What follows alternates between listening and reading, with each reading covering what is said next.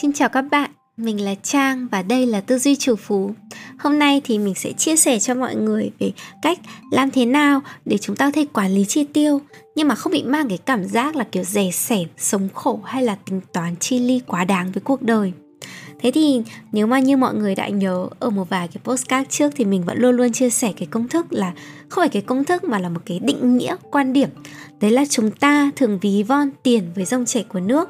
Tiền vào là thu nhập, là dòng chảy nước vào. Tiền ra, chi tiêu là dòng chảy nước ra và tiền dư, tiết kiệm có thể coi là nước chảy chỗ trũng.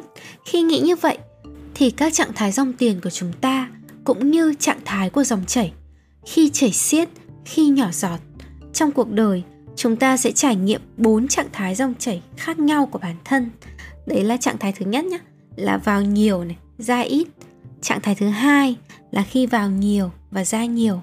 Trạng thái thứ ba là vào ít, ra nhiều. Và trạng thái thứ tư là vào cũng ít, mà ra thì cũng ít. Vậy thì khi mà chúng ta đặt cái câu hỏi làm sao để có thể quản lý chi tiêu mà không có cái tâm lý kiểu dè sẻ hay là sống khổ, thì điều đầu tiên mà chúng ta phải nhận thấy là ở các giai đoạn khác nhau, cái cách chi tiêu và khả năng chi tiêu của chúng ta cũng khác biệt nếu như mà ở giai đoạn 1 chúng ta kiếm được rất là nhiều tiền, nhưng mà chúng ta tiêu chẳng bao nhiêu ấy, thì ít khi chúng ta phải suy nghĩ về việc quản lý chi tiêu lắm. Tại vì mình dư giả tiền mà tiêu mãi có hết đâu mà phải nghĩ. Ngược lại, ở giai đoạn 3 ấy thì chúng ta lại rất là đau đáu xem là chúng ta phải cắt giảm khoản nào hay là bỏ bớt đi chỗ chỗ khác là chỗ như thế nào. Bởi vì chúng ta sẽ phải cắt giảm mọi khoản chi tiêu bừa bãi. Vì bây giờ chúng ta đâu có kiếm được nhiều tiền đâu, mà chi tiêu thì nó lại quá mức thu nhập mình kiếm được. Vậy, làm thế nào để chúng ta có thể quản lý chi tiêu mà không bị ảnh hưởng đến cái tâm lý là mình có đang hoang phí không? Hay là mình có đang rẻ sẻn quá mức không? Thì đầu tiên, để có thể quản lý được cái gì? Thì mình cũng phải biết về nó đã. Và để biết về nó, thì mình phải có sự quan sát nó. Và nếu tốt hơn là chúng ta có thể ghi chép nó. Giống như mình hay luôn ví von cái mối quan hệ của mình với anh tiền, cũng giống như mình, mối quan hệ của mình với một anh nào đấy mà mình thích chẳng hạn. Nếu mà mình muốn thích một người nào đấy, mình muốn phát triển mối quan hệ tốt đẹp với người đấy, thì ít nhất mình cũng phải hiểu người ta chứ. Mình cũng phải biết vài thông tin về người ta, xem người ta là người như thế nào. Thì với tiền cũng như thế thôi nếu mà bạn muốn có một cái mối quan hệ tốt đẹp với tiền, không phải nghi ngờ, không phải lo lắng về tiền nhiều, thì bạn phải hiểu nó chứ. Bạn phải biết nó là là được chi tiêu như thế nào, mỗi tuần bạn, nó ra làm sao hay là hình thái của nó như thế nào. Và để có thể hiểu biết về tiền, thì bao giờ mình cũng nói là mọi người nên quan sát và ghi chép. Nếu mà chúng ta không có cái sự quan sát và ghi chép ấy, thì hầu hết mọi người không có nhiều kiến thức tài chính, sẽ thường có cái cái xu hướng là có bao nhiêu thì tiêu bấy nhiêu. Thế nên chẳng hiểu sao lương 5 triệu thì em sống được mà em tiêu hết một tháng. Mà đến lúc lương 50 triệu thì em tiêu một tháng là hết sạch tiền. Khi mà không có thông tin cá nhân về việc chi tiêu cá nhân ấy, Nếu mà bỗng dưng bạn cầm được một khoản thừa kế nào đấy, Hay là có một khoản thưởng vài trăm triệu, Hay là tự nhiên trùng số đi chăng nữa, Thì cái khả năng cao là bạn cũng sẽ cầm nó đi tiêu ngay lập tức. Có lẽ đó cũng là lý do mà hầu hết những người trùng số ở trên thế giới, sau một vài năm họ đều quay trở lại vạch xuất phát, bởi vì họ đã tiêu xài một cách hoang phí không cần thiết, không đúng cái nhu cầu và mong muốn của họ khi mà họ có một cái số tiền từ trên trời rơi xuống như vậy.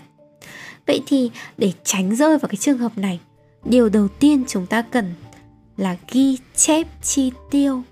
Một quyển sổ nhỏ, một tấm bảng excel hay đơn giản là một cái app tài chính nào đấy trong điện thoại là thứ rất là đơn giản và dễ dàng mà bạn có thể bắt đầu. Mình thì đã 9 năm nay ghi chép tài chính ở trong một cái app là Amani Lover và đến bây giờ thì nó trở thành một cái thói quen, một cái sở thích và một cái thành tích của mình luôn rồi đấy. Tại vì ngay khi mà mình ghi chép ấy, mọi thứ trở nên rõ ràng hơn rất là nhiều. Trong 9 năm qua ấy, thì mình có thể nhìn thấy được là trạng thái kiếm tiền của mình nó thay đổi như thế nào hàng năm mình kiếm được nhiều tiền là do những cái nguồn nào và chi tiêu của mình hay là những cái ưu tiên của mình nó thay đổi như thế nào qua năm tháng? Nói chung là nhìn vào cái bảng chi tiêu, cái tự nhiên hiểu hết về cái cuộc đời của mình, kiểu thấy vui lắm ấy. Thế thì mình đã từng làm tư vấn tài chính cho một chị gái của mình. Chị chị luôn luôn nói là chị nghĩ là một tháng chị tiêu chắc khoảng là tầm 20 triệu thôi. Đến khi mà mình với chị bắt đầu ngồi làm việc với nhau vài tuần và bắt đầu ghi lại chi tiêu trong một tuần ấy, thì chị táo hỏa lên là tại vì tuần đấy chị tiêu mất hơn 30 triệu. Thế rồi nhưng mà chị biện minh là chị bảo là không, tuần này nó có nhiều yếu tố đặc biệt, có lễ tết rồi có cái này cái kia thôi. Nên là mới tiêu nhiều như thế. Chứ bình thường thì không, một tháng cũng chỉ khoảng 20 thôi, không thể nhiều hơn được. Đến khi mà chị ghi chép sang tuần thứ hai, thì chi tiêu của chị cũng rơi vào khoảng tầm 15 triệu. Tức là nhiều hơn rất nhiều so với các con số mà chị dự đoán mỗi tháng. Thì mình còn nói với chị là, thực ra có một cái điểm ăn ủi bù lại là chị có thu nhập đủ cao. Ta phải cao đến mức nào đấy? Thì để chị tiêu nhiều như thế nhiều hơn cái mức chị nghĩ rất là nhiều. Nhưng mà chị vẫn có thu nhập bù lại và chị có thiếu tiền đâu. Tiền chị vẫn dư giả mỗi tháng mà. Thế nhưng bản thân của cái việc không ghi chép chi tiêu đấy khiến cho chị thiếu rất là nhiều nhận thức quan trọng để có thể điều chỉnh các khoản chi của mình.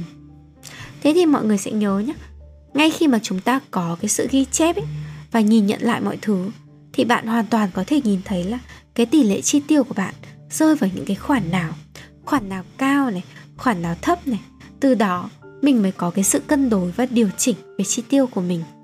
Và mình sẽ cân đối thu chi theo nhu cầu sử dụng của mình mỗi tháng, chứ không phải là cân đối thu chi theo thu nhập của mình mỗi tháng. Với cái cách này thì dù mình kiếm được nhiều tiền hay là kinh tế của mình có khó khăn đi chăng nữa, thì cuộc sống cá nhân của mình cũng không bị ảnh hưởng quá nhiều bởi tiền bạc. Mình sẽ lấy một cái ví dụ cho đơn giản và dễ hiểu nhé. Mình đã có ghi chép tài chính của mình thành thói quen được 9 năm nay rồi. Mình biết rằng là mỗi tháng mình sẽ tiêu tốn khoảng 5 triệu cho tiền ăn uống cá nhân đi. Thế thì nếu mà tháng nào mà mình đi ăn tiệm nhiều thì nó có thể tăng tầm 20% chứ không nhiều hơn. Và ở những cái tháng nào mà mình tiết kiệm, mình muốn nấu cơm ở nhà nhiều hơn chẳng hạn thì cái số tiền này nó cũng sẽ giảm khoảng 20 đến 30% chứ nó không chênh lệch quá mức khỏi cái con số đấy ta mình sẽ có một mức khoảng tối thiểu và tối đa cho cái khoảng chi tiêu ăn uống của mình. Tại vì 10 năm nay mình đã ăn như thế rồi. Làm sao một ngày một người ăn một bát cơm mà ngày hôm sau biến thành ăn ba bát cơm được Cái sự thay đổi nó không nhanh chóng đến như vậy? Thế thì với cái kiến thức này, Cho dù thu nhập và dòng tiền của mình đang ở giai đoạn nào, Ví dụ như giai đoạn 1 đi, là vào nhiều ra ít, Thì mình cũng không bỏ tiền cho ăn uống từ 5 triệu lên gấp đôi thành 10 triệu hay 20 triệu. Mà mình vẫn giữ ở cái khoảng mức mà mình cảm thấy là đủ để, nó đủ để cho mình khiến mình cảm thấy vui vẻ hay là thoải mái. Hay thậm chí là nếu mà mình muốn tăng trưởng nó lên tầm 30% thì mình cũng cảm thấy rất là vô tư. Khi mà đã có con số phù hợp theo nhu cầu sử dụng ấy, mình ít khi phải băn khoăn là mình đang tiêu quá tay hay là mình đang rẻ sẻn lắm. Bên cạnh đấy nữa, khi mà mình đã có ghi chép và biết được mức chi tiêu của mình mỗi tháng nhé thì dù dòng tiền của mình có lên xuống thất thường thì mình cũng ít khi để nó ảnh hưởng quá nhiều đến chất lượng sống của mình. Mình lấy ví dụ nhé, là chi tiêu mỗi tháng của mình cơ bản là 30 triệu trong 2 năm đi. Thì năm đầu mình làm ăn được, mỗi tháng mình kiếm được 50 triệu. Khi này thì mình có thể vui vẻ tăng chi tiêu, tiêu nhiều hơn tí, xài hao hơn một tí có sao đâu. Thì mình tăng từ 30 lên 35 triệu chẳng hạn. Thì mỗi tháng mình vẫn để dành được là 50 triệu trừ 35 triệu, tức là 15 triệu để mình tiết kiệm hay đầu tư mỗi tháng đúng không? Đến năm thứ hai Năm nay không hên lắm Mình làm ăn thua lỗ đi. Thế thì mỗi tháng mình chỉ tiết kiệm được có 25 triệu thôi. Khi này ừ, dù mình vẫn lựa chọn để mức chi tiêu của mình là 30 triệu một tháng không sao cả Tại vì tính mình là không thích sống khổ. Nếu mỗi tháng 30 triệu là mức để mình cảm thấy mình có thể sống thoải mái, không phải băn khoăn Thì mình vẫn giữ cái mức chi tiêu của mình ở mức 30 triệu mỗi tháng. Vậy thì mỗi tháng mình sẽ phải lấy ra Tại vì mình chỉ kiếm được 25 triệu. Và mình tiêu mất tận 30 triệu mà Thế thì mỗi tháng mình sẽ phải lấy ra ở tiết kiệm 5 triệu để bù lại cái mức chênh lệch giữa thu và chi đúng không? Và mình vẫn sống vui vẻ, thoải mái mà không phải tiết kiệm gì cả. Thế thì với cái cách xử lý và tư duy như thế này thì sau 2 năm mình không phải dè sẻn, không phải tiết kiệm, mình vẫn sống được ở mức chi tiêu phù hợp với nhu cầu cá nhân của mình và mình vẫn để ra được thặng dư sau 2 năm kinh tế lên và xuống khác nhau. Như vậy, mọi người sẽ nhìn thấy là sự chi tiêu của mình có sự chủ động và thoải mái hơn rất là nhiều nhờ mình có một cái sự kỷ luật, nhờ mình hiểu rõ được cái nhu cầu của bản thân cần gì và mình bắt đầu tất cả những thứ đấy từ một thứ rất là đơn giản thôi, đấy là ghi chép chi tiêu thế nên các bạn hãy thử cách này với mình nhé Ngoài ra thì dù sao đây cũng là một cái postcard vui vui nên mình sẽ chia sẻ một cái bí kíp nho nhỏ mà mình hay làm. Đấy là nếu mà cái gì mình cũng ghi chi tiêu vào ấy, thì nó rất là tuồn mủn. Ví dụ gửi xe 3.000 mà cũng ghi vào sổ chi tiêu thì đôi khi bây giờ lớn rồi mình sẽ không ghi những cái khoản nhỏ đấy nữa. Nhưng mình sẽ hay làm vống lên những khoản lớn. Ví dụ như là mình mua một món đồ tầm khoảng triệu tư thì mình sẽ hay ghi làm triệu rưỡi. Là mình đi ăn tầm 270 thì mình sẽ làm tròn lên thành 300 nghìn. Ta cái bí kíp của mình là mình không ghi tất cả các khoản. Thế nhưng các khoản tiền mình ghi, mình đều ghi nó lố hơn một chút. Thế nên thực tế khi này thì ghi chép chi tiêu của mình mình sẽ tiêu nhiều hơn so với cả cái mức mà mình thực tiêu. Và cái cách này đôi khi nó có sự sai lệch về mặt số ấy. Nhưng mà cái sai lệch về mặt số này nó là sai lệch do mình mà mình cố tình làm cho nó sai lệch như thế và cái mục tiêu sai lệch là để lúc nào mình có dư nhiều tiền hơn so với các cái sổ sách kế toán mà mình nhìn thấy. Thì cái cảm giác là lần nào kiểm tra sổ sách rồi kiểm tra thực tế cũng thấy thực tế tốt hơn sổ sách. Chắc chắn là điều đấy rất là vui, đúng không? Thì đây là một cái bí kíp để ghi chép chi tiêu cho mình mà khiến cho mình cảm thấy dễ dàng hơn. Cảm ơn các bạn đã lắng nghe và hẹn gặp lại các bạn ở các postcard sau nhé.